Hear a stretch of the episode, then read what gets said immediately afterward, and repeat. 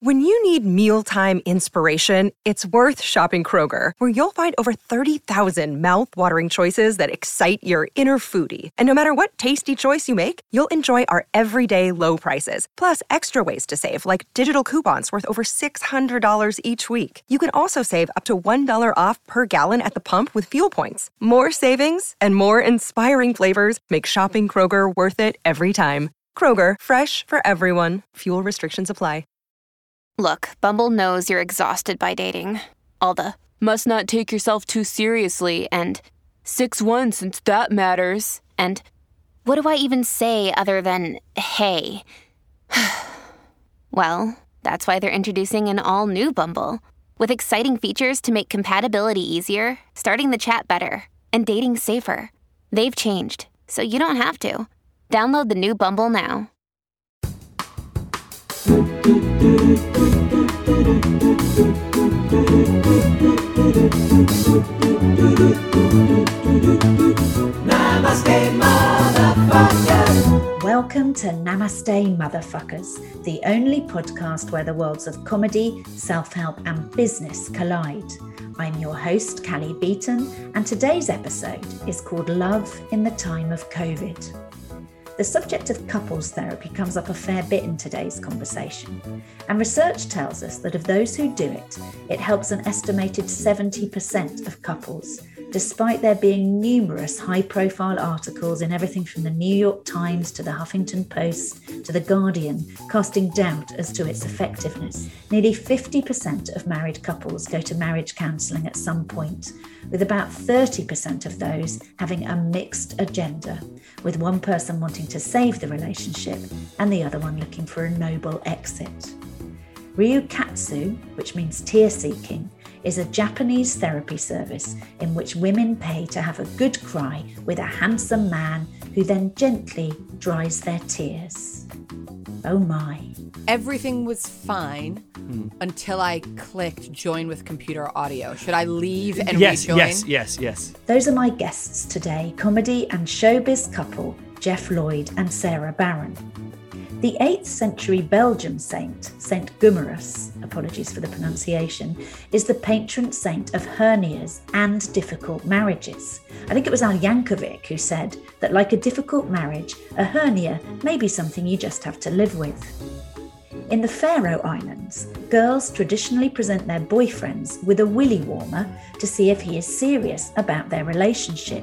If he rejects it, this means he is not yet ready for marriage. If only I'd known. Can everyone hear me?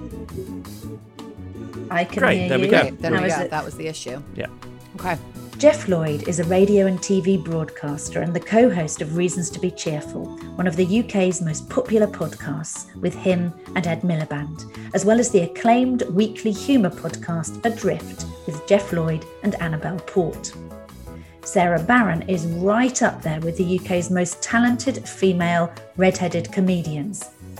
And having started out hosting New York's legendary storytelling night, The Moth, she's since had award-winning solo shows and appeared on pretty much everything from Live at the Apollo to Would I Lie to You to Frankie Boyle's New World Order. We talked about parenting, parents, fertility, compatibility, midlife crises, homeschooling, special needs, origin stories, love at first sight, marriage, family, and sobriety.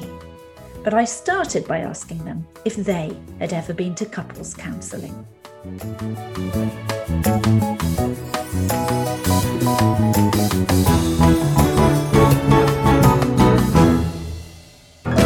No, Sarah I want to, wants to. But Jeff doesn't want to, which is very interesting because he's the kind of person who seems very evolved and open. Well, I'm very open to therapy. Here's what I think.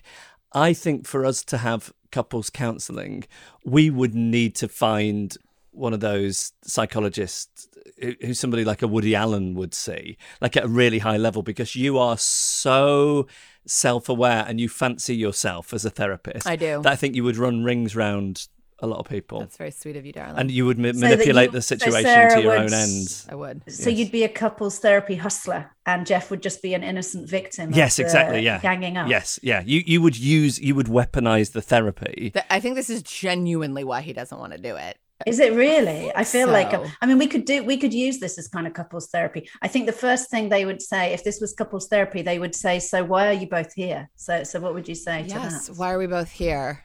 I think both of our attitude towards therapy is like, in an ideal world, everyone would just do it as an ongoing thing. Yeah, like you go to therapy, like you go to the gym, like just sort of. And my mother is a therapist. And there was a stage there where I feel like one of her specialties was couples counseling. I mean, I'm not 100% sure I'm right about this, but I think it was.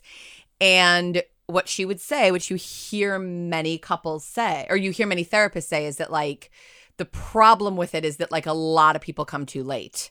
Whereas like it was just a thing you started off around a couple years together. Then you never wind it. You sort of like, you don't break a bone and then fuck up as you're trying to reset it. You're just sort of in this groove of good communication. I talked to a therapist once in a social context, and she did a bit of couples therapy, and she said that if a man has initiated the therapy, he's using it as an escape route. He's using it to legitimize his escape route.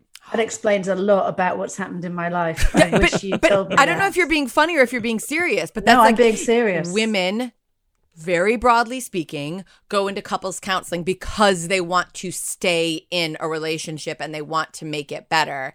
And men use it as sort of a good guy exit strategy. So sort of a performance of, I know this is over for me, but I'm trying to, you know, exit in the least traumatic and seemingly most thoughtful way possible.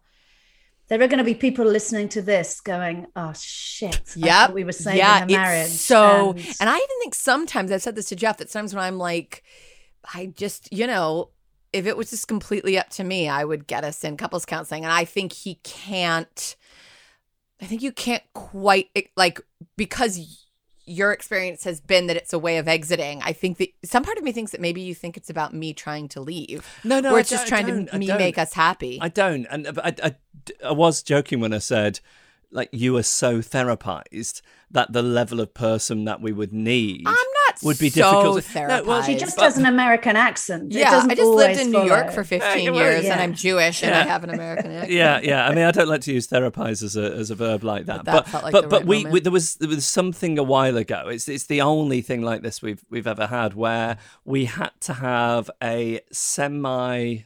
I've turned American. Semi. They'd throw you out of the north of England for that shit. The amount of words I've forgotten how to. I can't remember which is the British pronunciation, because I think I've got a very feeble mind and I'm very easily influenced. So, for example, the word amenable, I can't remember if it's amenable or amenable because you say it one way and I've said it the other way. Are you blaming Sarah for your loss of memory? I just wanted to. Well, check. I do worry about my cognitive function generally, but you know, you're quite a bit of a steamroller of a person. Yeah. But anyway, the reason I mentioned all this is we went to kind of like a semi-counselling thing a while ago on Zoom about a very specific issue to do with fertility, and I think both of us found that we have had so much therapy in the past that kind of level doesn't work for us. Yeah, like it was for people who have never talked about their feelings. Okay, so it was a little bit like your kids starting at, like one of my kids going to infant school when they've just graduated university. Yes. Exactly that. Yeah. Which, I'm sure it would have been okay for some guy who's like never cried, but the two of us were sat there being like, we know our feelings are okay. This is. So that was specifically in regard to trying to have a kid as opposed to anything. Yeah, like we were sort of broken. Like really thinking about a second child and making the decision to not.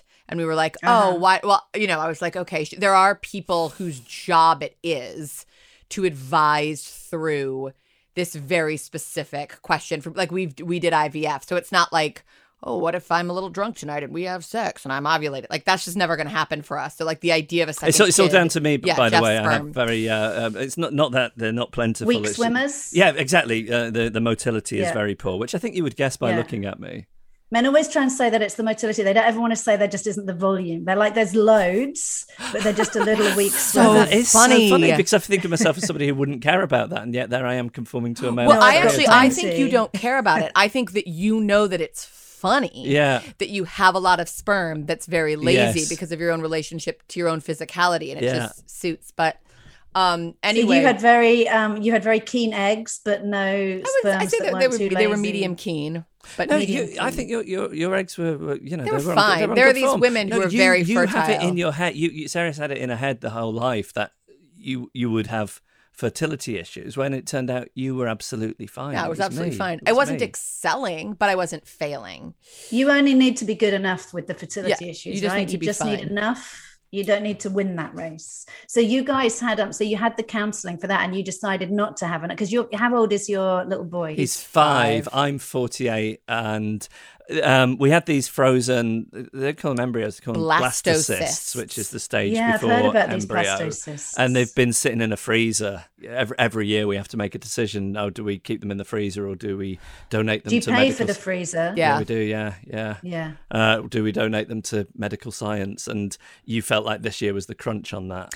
I had this like I'd sort of accepted that probably we weren't gonna go again. And I always say that I feel like I was like 54%, let's have another kid. And Jeff was like 46, I'd rather not. But it really was both of us feeling really ambivalent about it. And then I had this, whenever it was that like the UK variant was getting so bad, and it was like, oh, the fringe is not happening again. This, like, not in a serious way. And I was running all these numbers and looking, and I was like, if I got pregnant now, like, we'll never do another whole round of it, but like if we took those 3, put them up, see what happens, and I got pregnant, like we could do it. Like I could go up to Edinburgh in 2022. We could, you know, and I was like, okay, let's. And I gotta know if there's like a baby somewhere in there. I just gotta know. So let's go for it. And then, and basically what I feel is that from that moment when I was like, let's go for it, to me being like, I can't do this. I wanted 2 kids, but the moment of having that, like, I wanted our son to be my second kid. That was going to be the workable timeline. Okay. We didn't get pregnant for years because we had this issue, and I made peace with that. So the time has come and gone. It doesn't quite work. A lot of things have suggested that we're well suited to being a family of 3.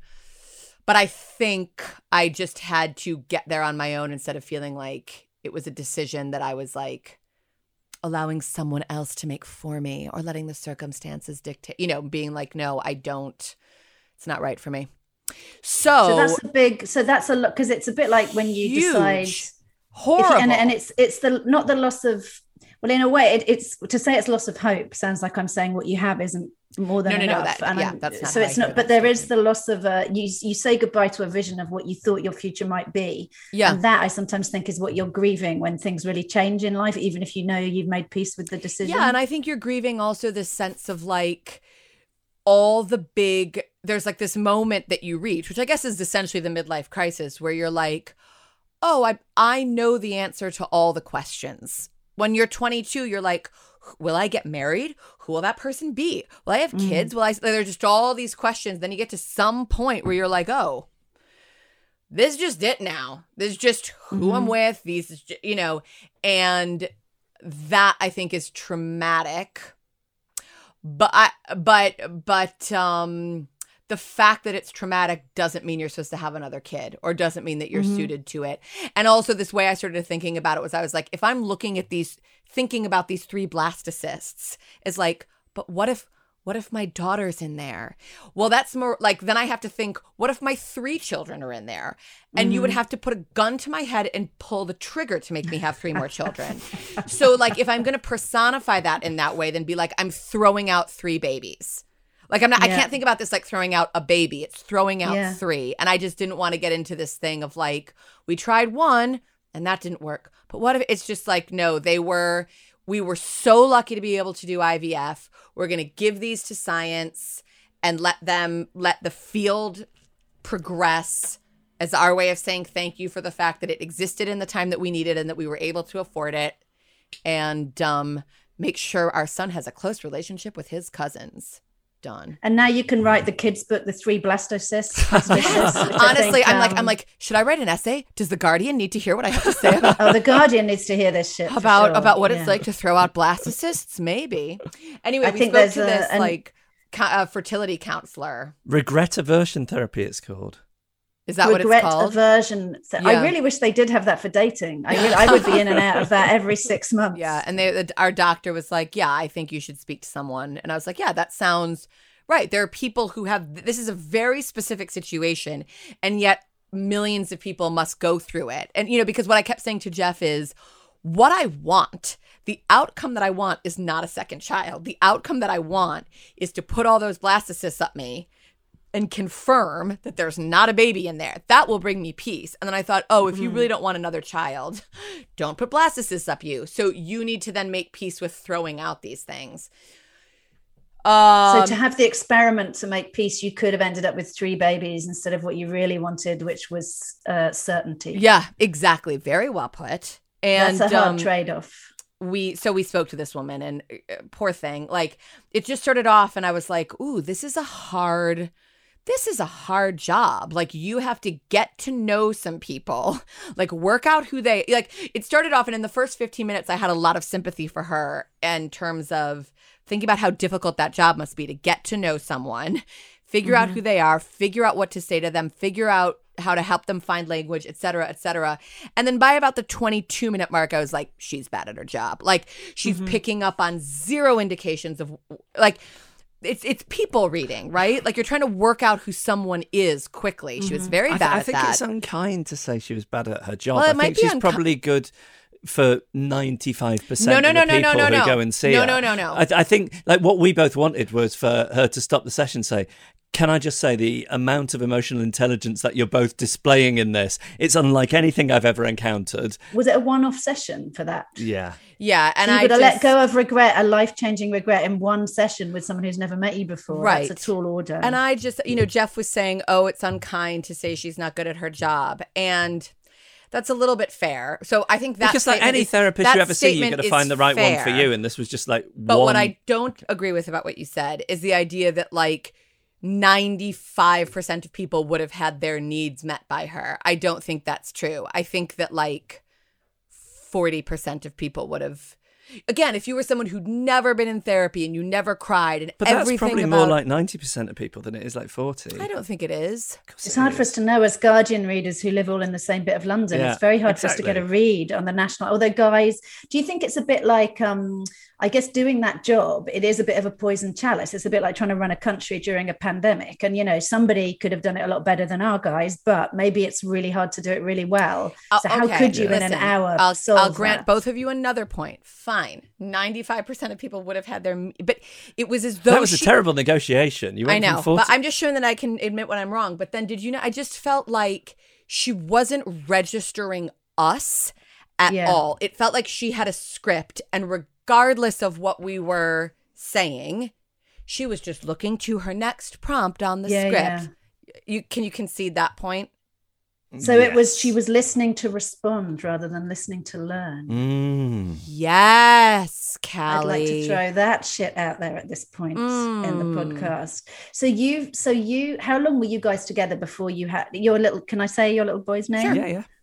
It's Jean, right? Yeah, very good. I like the way you're like, go for it. So suddenly I was like, oh my God, it seems like we're testing her. I would never do that to somebody. Yes, his name is Jean. I just wanted to make sure you were all right, because there was a stage, I guess he's too young. There was a stage where my kids are like, they were like, okay, it's bad enough you've taken up stand-up comedy in your 40s instead of just screwing your tennis coach like all our friends. But do not use our names. That's interesting. But he's too, I do worry about that. I mean, you know, but I've never thought of it particularly in terms of his name. I know. That's an interesting point. Okay. Well, we'll both be filled with anxiety about that now, but good to know what's coming. We can't put the genie back in the bottle. No. So, Jean, so how long had you been together when you had Jean?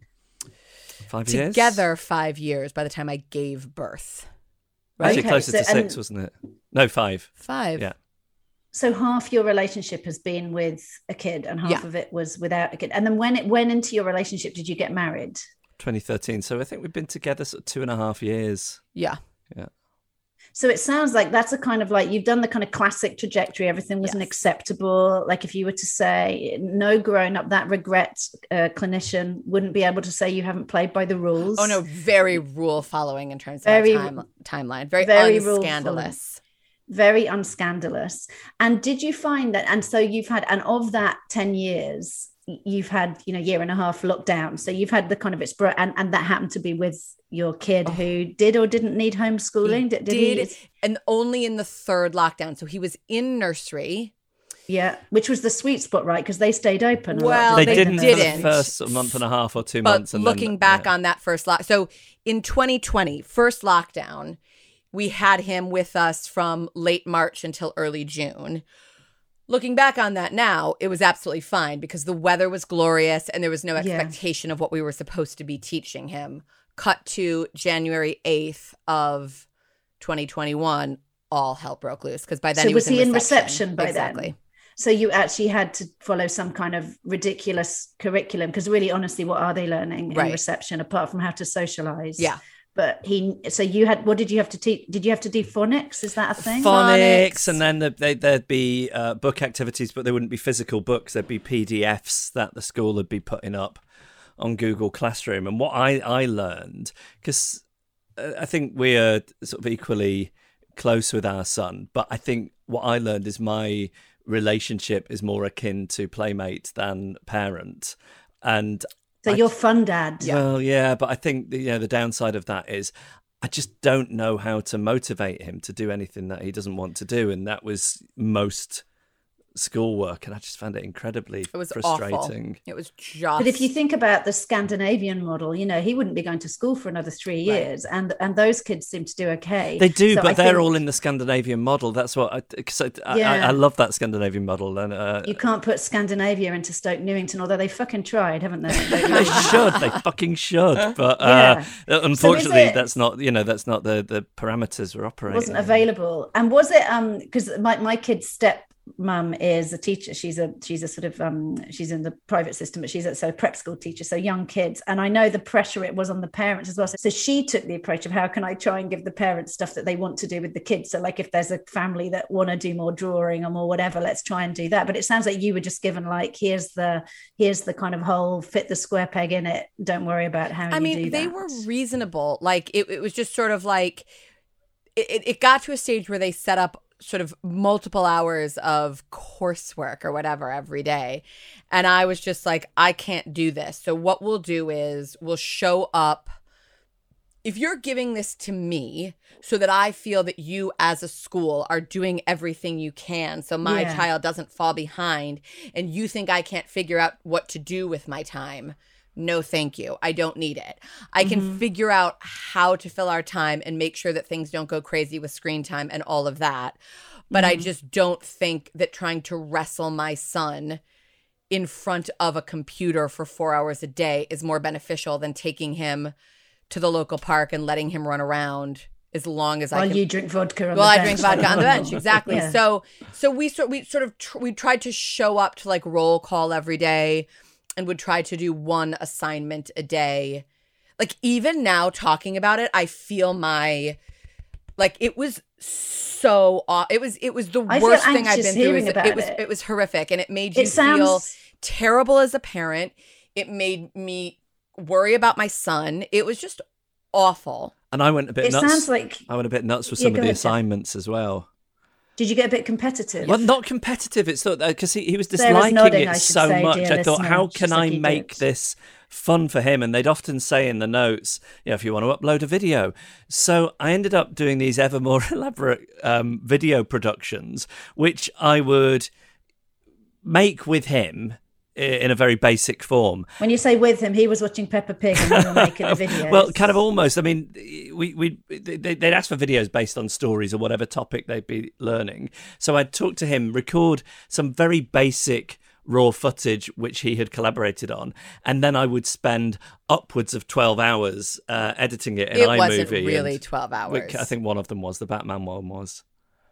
using green Batman screen, graphics, grams. So that's what you might, I suspect that might happen more in North London than in some other parts of the country. You're right. The sort of the 12-hour edit, green screen. Yeah. I mean, some people might even say, I didn't have a green screen. I don't know how to edit. I mean, it's hard to imagine there are people like that. So this, I was just thinking about learning styles and you know, or Sarah, you know, my son's autistic. So he's autistic and he's got extreme ADD, attention deficit disorder. And at that age, I wouldn't have known any of that. So I would have had, if this had been Jake, I would have had a 4-year-old at home who does have special learning needs. I wouldn't have known he had special learning needs, and nor would the school.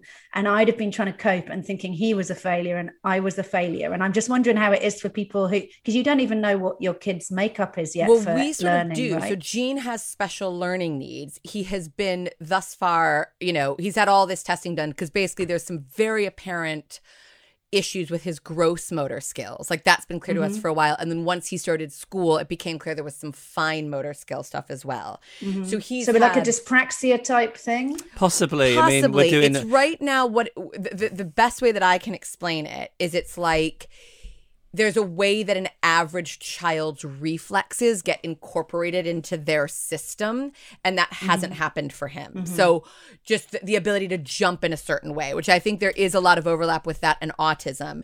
He's had all these tests done. And it seems that, you know, and I'm very aware of not talking like an autism diagnosis is a bad thing or a good thing. It's just this neutral thing that he has been diagnosed as not autistic from what they can tell so far. But all these issues do manifest in stuff to do with concentration. Yeah. But he's sort of got all this stuff, and he sees an occupational therapist every week. He just got glasses because he has this eye that wander, you know, all these sorts of things. But the point is he has special needs. And the addition of that, where I'm like, we already don't know how to teach a child. Layer on top of that, this kid who had like, we need pros in every, you know, professionals at every available opportunity. And it just... And we're good at playing with him and good at loving him, but the teaching stuff was just a nightmare. Namaste, motherfuckers. In terms of you looking at your marriage now, so when you first met and you became an item, as the young people don't say, how would you have described your relationship in the beginning? I think you'd just been on the dating scene for an exhausting amount of time. You were conscious of your own ambitions. Personal ambitions, and you were ready to make a compromise. I was ready to compromise. Yeah. Time to settle. He'll do. Exactly. I feel like, you know what this is, it's like, let's bring it back to The Guardian. You know, do you ever read that 10 question, like that interview that they do in The Guardian on a Saturday in the magazine? Always. So I always do. And you're like, then there are the people who every question is a joke and you're like, or every answer is a joke. And you're like, that was funny, but like, this has been very unsatisfying. I've gotten nothing out of you on that. I feel that's what you just... I know, but I'm also subconscious. Here's the thing. Every time I go on a podcast... he's the guy answering the questions with jokes and we're learning Yes, nothing. but it's born out of a place of every time I go on a podcast, I think, I'm going to enjoy talking to such and such a person. And then afterwards, I think, oh, God, I treated it like a therapy session. I was incoherent. I was self-serious. So I'm trying... So you're just going to derail this one and make it... all you're doing is... I want to be more fun on podcasts. That is you being fun on podcasts. That's you. You're intuiting the needs of the interviewer and you're meeting them as an empath. But I think it's so seldom in real life do people, what are you doing that for? I don't know. You're doing like a very primate-ish. It's a visual tick. Were you doing one of the primates that Jake's going to do? Yeah, I think it was all the zoo talk. A bonobo. Yeah. But here's the truth, Callie. Here's the truth. He met me and he was like, this is what I've been looking for my whole life. That's true. The thing I said, and I think I felt the same as well once I settled into the drama of our story. I feel like we keep getting onto these topics and then deciding we don't want to talk about it. So, for example, like Gene's special needs, Jeff was in another relationship when he and I met. I don't think we want to go too much into that. So, just when I say Jeff met me and was like, "Oh my God, woman of my dreams." And I say, oh, that is sort of how I felt. I was just adjusting to like, there'll be a little more drama surrounding the meeting of this man who's clearly like going to be my husband. So what you're not saying that you were thinking about a polyamorous relationship. It was definitely going to be a trade. It was going to be a trade. we were never going to be a throuple. No, we were never going to be a throuple. I respect it as an idea, and I'm sure there are some people for whom that works very well. Tiring, however, though, don't you think? Gosh. Whenever I've watched a documentary or read an article, there always seems to be two people who are enjoying it more than the other one. I've yet to be convinced. But no, what it is, and this is interesting, I guess, with regards to your jobs and to some extent mine, I try and think about what is my story and what is somebody else's. Yes, that's very wise. And what's the famous quote? I'm sure you have. It's not Nora Ephron or somebody. It's not everything's copy. Everything's copy, no, Nora Ephron? Well, yeah, I think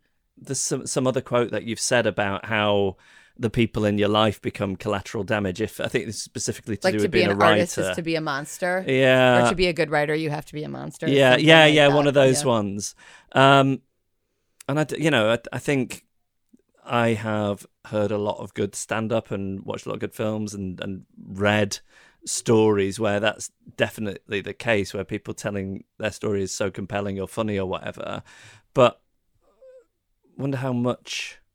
How successfully you can do that, and in terms of your story being different to Sarah's. No. In terms of, so Sarah just mentioned that I was in a relationship when we met, which was kind of on the skids and had broken up a few weeks before, and it's like taking off a plastic, it doesn't always come off in one go. Never does. And also suddenly the makeup sex is so good. And you're like, oh, why wasn't it like this when we were together? When there's jeopardy and when it's illegal, it's amazing. But then I'm conscious that there was somebody else around at the time who felt pain through all of that, and I struggle a little bit with talking about that too much, because I think, well, that's what I'm trying to not talk about it too much, but just to say that it gives context for how you to give context that I think I felt very in love very quickly, but it was more tumultuous than it might otherwise have been because there was this other party involved who was going through a lot of pain. And Jeff was going through a lot of pain. So that was our origin story. I think so there was an unavailability, literally in a way, Jeff wasn't. Have you always gone for the slightly unavailable? Was that a part of the thing, or was that just an English? No, it was. I mean, it wasn't. It kind of wasn't like that. The thing I was trying to give it a kind of Freudian spin, but it was more practical than that. I can see from Sarah's face. She's like, no, I had to wait for her to clear out the way, and then I came in. It was the thing I said in the speech at our wedding was, Sarah and I, we met when I was in New York working for a week, and we went to see a... Oh, so you met over there, I assumed. Yes. I don't know why. I assumed you'd met over here. And the first time I saw her face, it was like, the song, The First Time Ever I Saw Your Face, which I play for you on the anniversary every year. Very romantic. Because, what a face. What a beautiful face. She was on stage hosting a storytelling night in New York, and I just thought she was fantastic. Was this The Moth or another one? Was The Moth? I thought she was just one of the greatest stage performers I'd seen. I thought this woman is brilliant. I was unable to put an age on you because your hair was doing something kind of interesting. It would turn out he thought I was a minimum of 10 years older than I was at the time, because he found my hairstyle. Well, it was confusing. Your vibe and what you were saying were so a vibe of a woman in her 30s. That night. And your hair looked like the mother-in-law from, I don't know if it was Bewitched or I Dream of Jeannie or one of those. So you were shows. Like, she's a lot older than me, but I'm broad-minded, she spins a good yarn. What is going on? Yeah, that is what he thought. And then Sarah, then we had a guest dropout on the radio show I was doing over there, so we booked Sarah in because I thought she was so magnificent. At the end, that old woman will have some nuggets for our listeners. Yeah. And then at the end of that, I was saying, oh, well, it's great to see you. And can you recommend me some places? Sarah said, oh, if you're around, let's go for a coffee. When I came onto your radio show, you thought I was much cuter. Because you had a hat on. Because it was winter and I hadn't. So I had a little knit cap on. So my hair and my outfit were not aging me in the way that they had to. I was able to place you. And it was like, oh, wait, actually, no, she's cute. Yeah. So you were like kooky millennial. Yes, exactly. Nice. I mean, millennials pushing it. What was the phrase you used? I am a geriatric millennial. That is it. I looked up that phrase recently, and I'm not quite sure that you even fall into that bracket. I do. Go on. Okay. I'm a very young Gen X. Yeah. Nice. Yeah. And we you know, Sarah said, oh, you know, if you're around, let's have a coffee. So we went for this coffee on a Saturday afternoon, and we ended up talking and talking. I'm very easily moved to tears, Callie. This is something you should know about me. We talked. It should have been like a 2-hour coffee, but it just kept going on and on and on. And then you had to go off and do a show in the evening. You said, do you want to come with me? And I was supposed to be going somewhere else. And I just didn't want to stop talking to you. I just thought, I hope this never ends. Yeah, I do. I hope this conversation never ends. Oh. And I just remember thinking, sort of thinking, and this is what I said in the speech at our wedding. I said, I kind of thought in my head, oh, it's you. Like, you know. You're the person I knew that was there for me. So you knew Sarah was the person out there in the world with your name on her from when you started talking to her. And Sarah, you were like, yeah, you'll do. Whatever. New York has nothing left for me. Let's see what I can do. I heard you both talking on Lou Sanders' brilliant Cuddle Club podcast. I heard you talking about the different sort of styles you have, and I guess you're sort of showing them now in a way, albeit sort of humorously, but I guess behind every humorous thing. Do you know what? But we were in a bad mood that night. We had a horrible... Like, we love Lou. Lou is an old friend, and I love her so much. It came across well, but what struck me was that you're the other way, gender-wise, you're the opposite way around from how I always am. So I'm the Jeff, and the men I date are the you, Sarah, I think, in terms of that need for touch. And I'm like a little sort of a puppy or a kitten, and I'm like, just hold me and stroke me and tell me I'm amazing and I need you and don't leave me, don't abandon me. And whereas I always seem to date guys who are like, yeah, okay, I've hugged you for 3 minutes on the sofa. But then hold on, Callie, do you know what my therapist would say about that? Something in you needs guys who then fill that role for you. Yeah, so I need the unavailable. You need something in you would not be attracted to someone who is as available as you think you want. Yeah. But I want to say also, I think what has really been revealed about us that is very authentic is how I just need to talk and say everything. And Jeff, I'm like, oh yeah, so Jeff had this other girlfriend when we got, Jean has special needs. I'm very bad at monitoring myself, and Jeff is hyper conscious of monitoring himself. But that's not in the context of our relationship. But not in the context everything of our is relationship. Out, like nothing, everything. Even stuff I want to sweep under the carpet, you won't allow that to happen. Between you, so behind closed doors, exactly. Actually, we're sort of very, very even in terms of being emotional and being needy. I think we're both equally needy. It sort of depends on the day.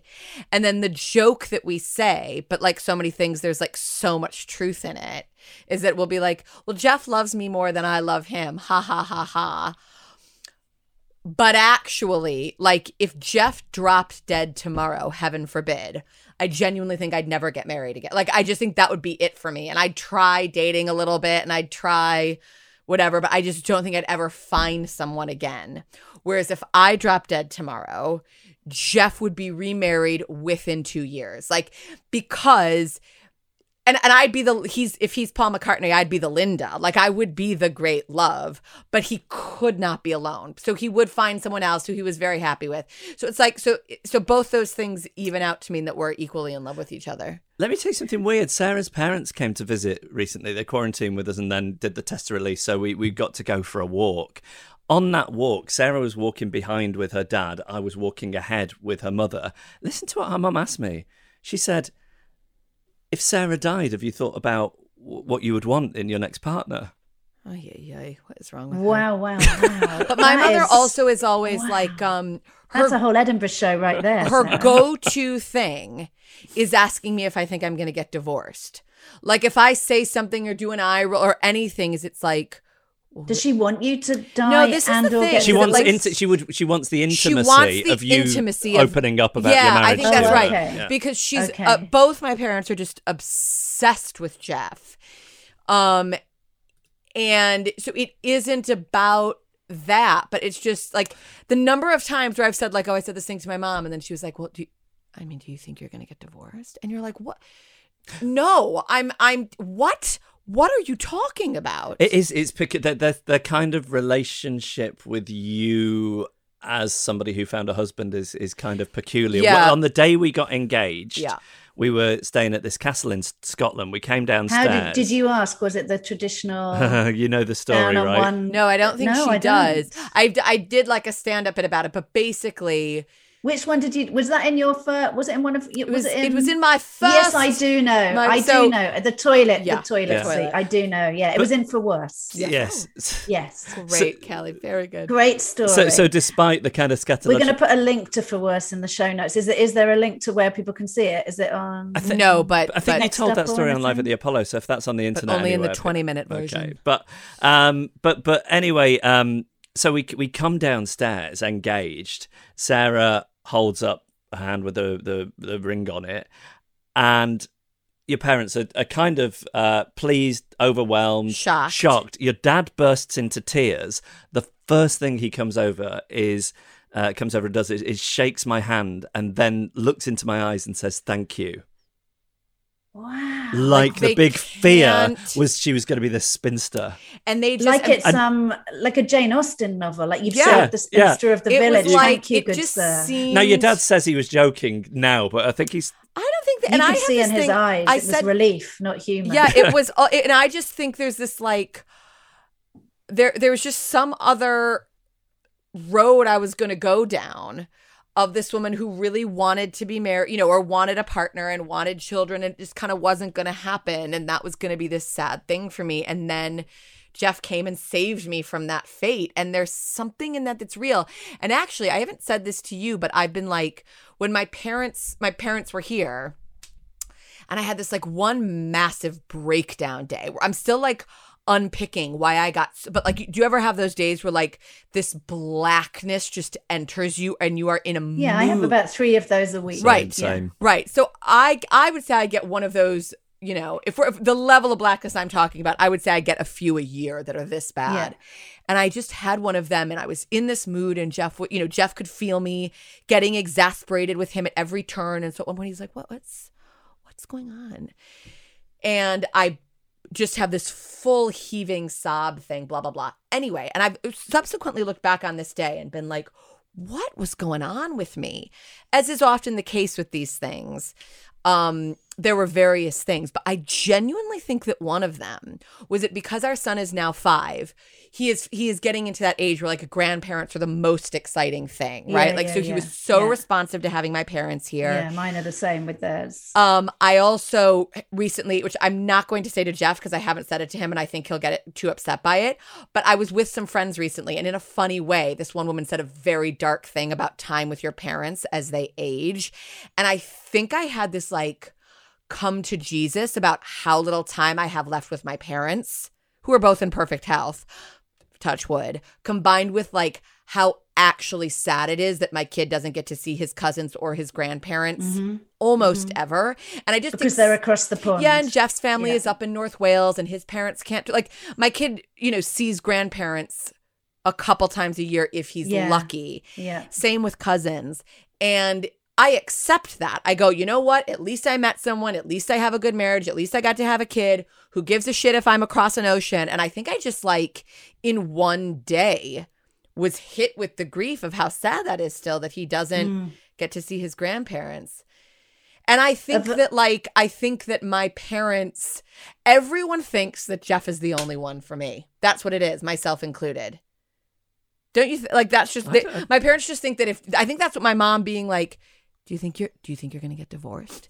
Is there something in it? It's like, honey, you know, if you get divorced, you're never going to find someone else. Lightning doesn't strike twice. Yeah, honey, lightning is not going to strike twice. And I swear to God, and if my mother listens to this, which inevitably she will, if I tweet it, you know, she'll be like, I do not. You are out of your mind. That is coming from somewhere in you. And I'm like, bullshit. It's coming from you. It's in me. And we have to tape Sarah's mum to prove it. Is it, I think when you're sort of preempting the, in a way, the whole kind of, I'm going through such a sort of crisis of empty nest parents. Oh, you know, my dad's Callie. I've been crying. My son's about to leave again. He's got an amazing job as a mammal specializing zookeeper. And it's his dreams. My daughter's moving to Madrid. Madrid. Oh. And I mean, I've been an empty nester before, but it is a weird, it's a very, very kind of weird thing. But what I will say as well, before we get into my three regular questions that I'm going to put to each of you, but is that, it sounds like you guys do not need relationship advice from me. Nobody does, because my life is a hot mess. But one thing I didn't realize, and it is actually really lovely to hear you realizing it when you're in the relationship, was not that I should still be with my kid's dad. I think it was the right thing that we're not. And he's got an amazing, new partner and a lovely little kid. So my kids have got another brother. But I did not realize till I lost Ed how incredibly precious the things that kept us together all those years were, and how those things don't come again. I always thought I'll get I'll have another person who's like that. And that hasn't been available. I think that was my one shot at that type of a relationship. Doesn't mean I can't have other relationships, and I'm with someone now I'm really into, but it's different. So the thing you have now, there is a sort of a one shot at sharing a life and having a kid and doing stuff the way you're doing it, in a way, even though people go again and get remarried. So what I'm saying is, stay in the rut out there. Stay no matter in the how rut. Deep the rut, stay plow in the furrow, even if the furrow makes you sick. Just keep plowing it in the hope that something fertile. Oh, well, that's the wrong thing to say. Now we started. Okay, let's move on, because Dr. Freud is calling. Namaste, motherfuckers. What would you pick as your namaste motherfucking moment? So I have two. One is very, very dark, but I'll try and present it in like a fun way. Or I'll say the lighter one first. That's your USP, dark in a fun way. Yeah. Oh, yeah. So a few months ago, I want to say, Jeff and I were talking about something, and I would have been running around obsessing about some comedy related. This person got this, hyper competitive, like comparison moment. You just described me, right? In lockdown. Well, yeah. It's a description of like any comedian, basically, and I also think like anyone who works in some kind of creative field. And we were having some conversation, and Jeff went, "Well." I'm paraphrasing here, but he went, well, but this is our thing. Like, we both have like such complicated relationships to our jobs. And I went, well, wait, I don't think I have a complicated relationship to my job. I think I'm like, oh, I discovered really what I wanted to do and really went for it at 35. And I just know, he's like, but you're miserable in it half the time. And I was like, and that I didn't think I came across that way. And the idea that like half the time, instead of really loving what I'm lucky enough to do, I'm like focusing on all these incredibly depressing and unimportant aspects of it. I was like, I refuse to live that life. So I'm going to like whatever needs to go into me enjoying the right things and ignoring the bullshit. I will do that. Like that is now becoming one of my major goals that I work on in whatever capacity every single day, as long as I am working as a stand-up comic. And what's your second moment? Oh, this is the really dark one, but there is a book called... We are coming to you, Jeff. You're important too. A short story. He probably doesn't want to do one, so you can use both of mine and maybe he'll sit it out unless you've got one. He's lucky to be here, to be honest. Yeah, exactly. There's a very famous short story collection by this American writer named Lori Moore called Birds of America. And I read it over 10 years ago, so well before I knew Jeff and long before I ever had a kid. And one of the short stories is about a mother whose child gets ill. And it's a short story. You never see where, where it all goes. But there's this moment that she conveys brilliantly, where it's like, if something like that happens to you, your entire life is divided into a before and after. And the idea that anything in the before has ever troubled you, in the after will seem like the most ludicrous moment of your life. Like, just, it will be incomprehensible to you that your before life will have seen anything other than completely blessed and beautiful. And so I just try to remember that, like, every day that I am healthy, and that my husband and child are healthy, this is just the life of the before. This is just perfect. Like, we just live a perfect life. And that moment of reading that book helped me connect to that. And that is one of my great gifts, darling, is perspective. I'm going to put that the link to the book in the podcast, as well as a link to Live at the Apollo, Would I Lie to You, and everything that you've insisted I put in the show notes. Perfect. So thank really you for job, that, darling. Sarah. No problem. Thank you. No, those are great. I was being giddy and silly while having goosebumps. So thank you for those. And Jeff, what's yours? I mean, to some extent, motherfucking moment. To some extent, you can't say the same book. to some extent, I'm still hoping for it. I think part of what keeps me going is that there's going to be this one moment where somebody says, oh, you're just thinking about it wrong. And if you just flip your perspective, then you're going to feel fine and you're going to feel happy and satisfied. Although you used a phrase earlier, which was, I can't remember the exact wording, but it was to do with the grief, coming to terms with the grief of your life not quite working out what has been what you thought it was going to be.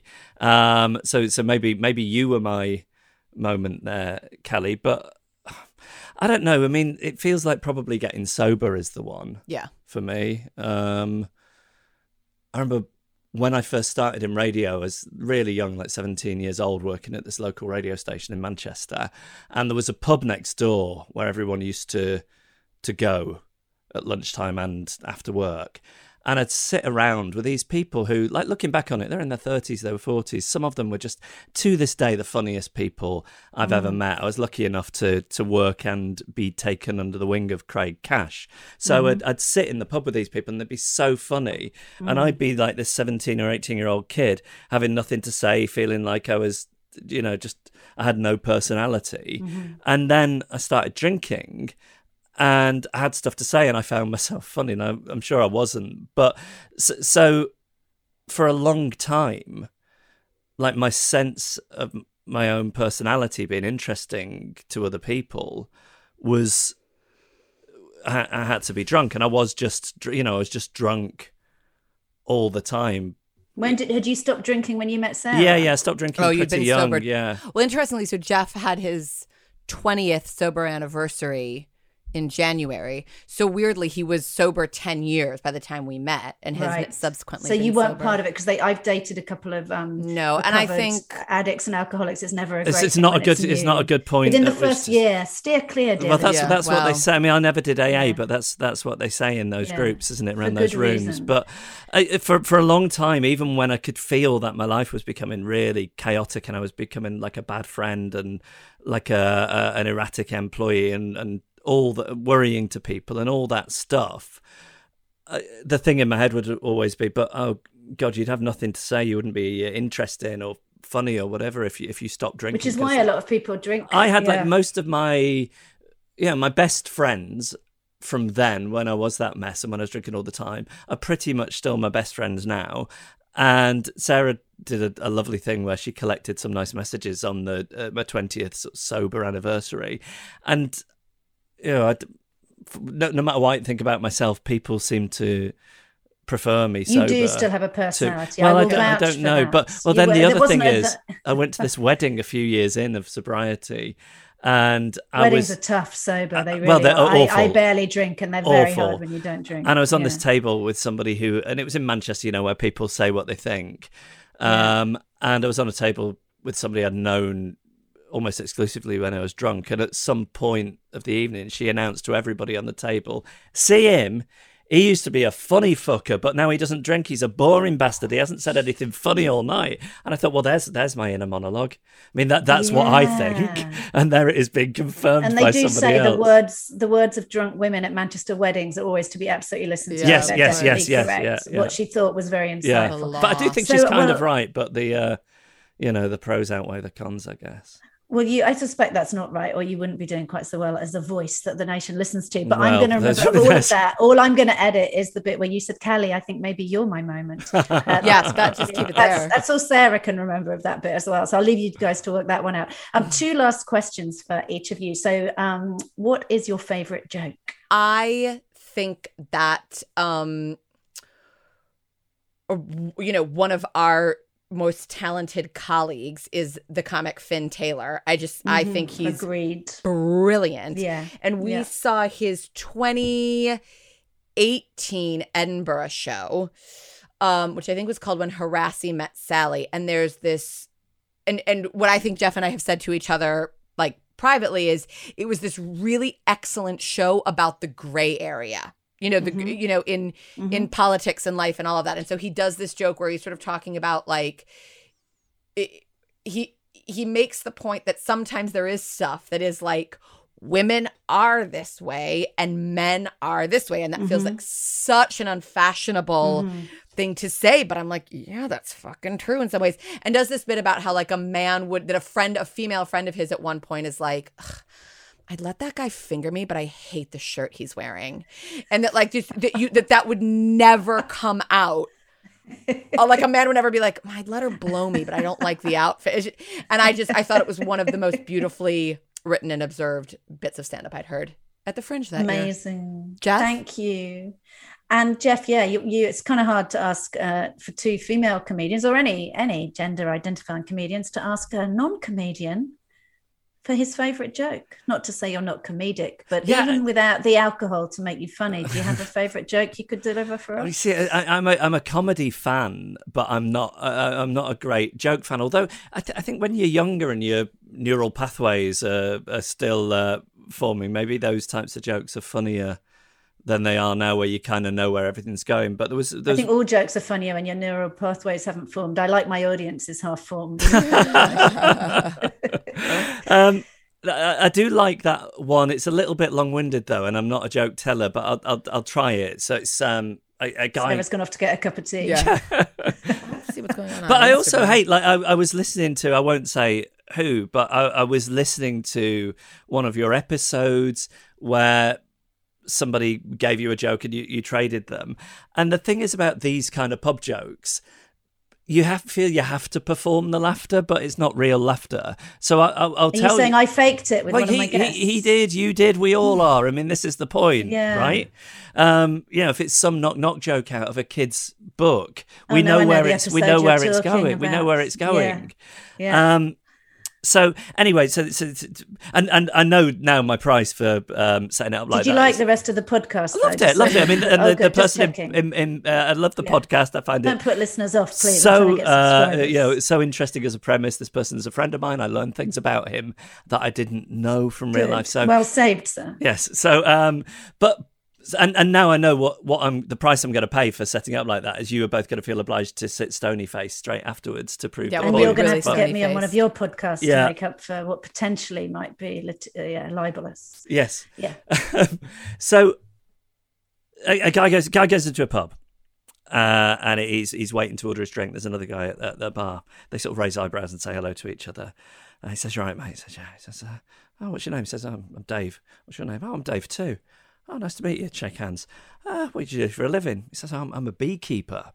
He says, "You're a beekeeper?" He says, "Yeah." He says, "I'm a beekeeper as well." He says, we're both beekeepers. That's amazing. What are the chances of that happening? He says, yeah, that's incredible. So how many bees do you keep? He says, got about 30,000. "All right. And how many hives do you keep those 30,000 bees in?" He says, "They're spread across 5 or 6 hives." So right. "What about you?" He says, "I've got 1 million bees." He says, "You've got 1 million bees? How many hives do you need for that?" He says, "Oh, just the one." He says, "You keep 1 million bees in one hive?" The other guy goes, "Yeah, fuck 'em." I mean, I don't get it. I don't understand the joke. So I think you did a great telling of it. I genuinely don't understand it. So I think and I think the best jokes are the ones you have to explain. Yeah, always. I think what's at the heart of it is this man's disregard for his bees juxtaposed with the other man's careful care as a beekeeper. Oh, okay. Yeah, okay. Yeah. I think the Guardian readers are going to understand it, Sarah. Yeah. Well, and also, I would like to say Sarah had the face of a regret counsellor. Like, I'm just going to wait for you to finish this, and then I'm going to come in with my reply. Oh. So, whatever the joke was, she was going to say, I don't get it. It was very well told, honey. Well, it really was. It's nice to be patronised by a former Moth storyteller, I think. Absolutely. Yeah. Although you will sometimes run stuff by me and I'm quite brutal, so I feel that was you getting your revenge. Oh, yeah. But you know, that's the thing I actually. And she has done shows that have had you feature in them in varying degrees of respectful kindness. Yeah, not always flattering. Always funny, but not always flattering. Yeah. I'm going to ask you each as a final question. If you had one bit of life advice you could give to anyone listening, what would it be from each of you? Comparison is at the root of most dissatisfaction. Oh, I love that. Say that one more time. Comparison is at the root of most dissatisfaction. Wow. You might have just saved me 2 of my 3 black days a week. There you go. That shit. There you go. Thank you. Namaste, motherfucker. Namaste, motherfucker. Jeff. How do I follow that though? That can be very hard to follow. You're the one who said that. Like, I know about that from you. So but isn't this always the way? Yeah, I say something quietly, you say it louder and get all the credit for it. Genuinely, Jeff says like funny stuff and I'm like, oh, I'll take that, or oh, I'll repeat that. And I'm constantly like thieving from him. So what a great marriage. Really, Jeff made that. Jeff was like, have you ever thought? And I was like, that's really good. I have to keep that in mind. So can that function on behalf of, can that be both of our answers?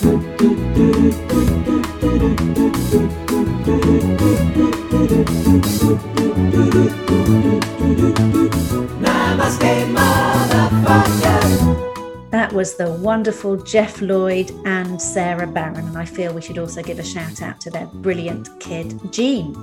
Now, every episode I pick a thing inspired by my guest, or in this case guests, that I am going to try. Cards on table, motherfuckers. I'm in week 3 of a breakup. So this was interesting timing to be doing this podcast. Thank you, universe. So in between bouts of crying and going out way too much, I am going to reread Esther Perel's Mating in Captivity. It's a book which looks at the conflict between desire and domestication. Fun time. But actually, in seriousness, her podcast, Where Should We Begin?, is a brilliant, brilliant listen and has helped me through lots of things in the last couple of years. And her TED Talk is as good a use of 18 minutes as you are likely to find. And on the plus side, now that the men in my household have flown the nest, by the way, that's my partner and my adult son, I wasn't in a throuple, there's no one to pee on the toilet seat. Or if there is, I've only myself to blame. Namaste Motherfuckers was written and presented by me, Callie Beaton, and was produced by Mike Hansen and Karu Shadami for Pod People Productions. Music by Jake Yap. If you've liked today's show, please subscribe now on your favourite podcast app and also rate and review the show, not because I'm needy and crave external affirmation, but because it helps other people find the show. So that's the show for this week. Thank you so much to Jeff and Sarah for joining me. That was our first couples episode of Namaste Motherfuckers, so special occasion. You can find details of what they're both up to and Esther Perel's work on the show notes. We'll be back in your feed next Monday when I'll be talking to founder of the Hoffman Process UK, best friend of Jane Horrocks and James Bond star Serena Gordon. I sometimes think some of the best actors and comedians are actually incredibly introvert, shy people who just have this alter ego. I'm Callie Beaton. Until next time, motherfuckers.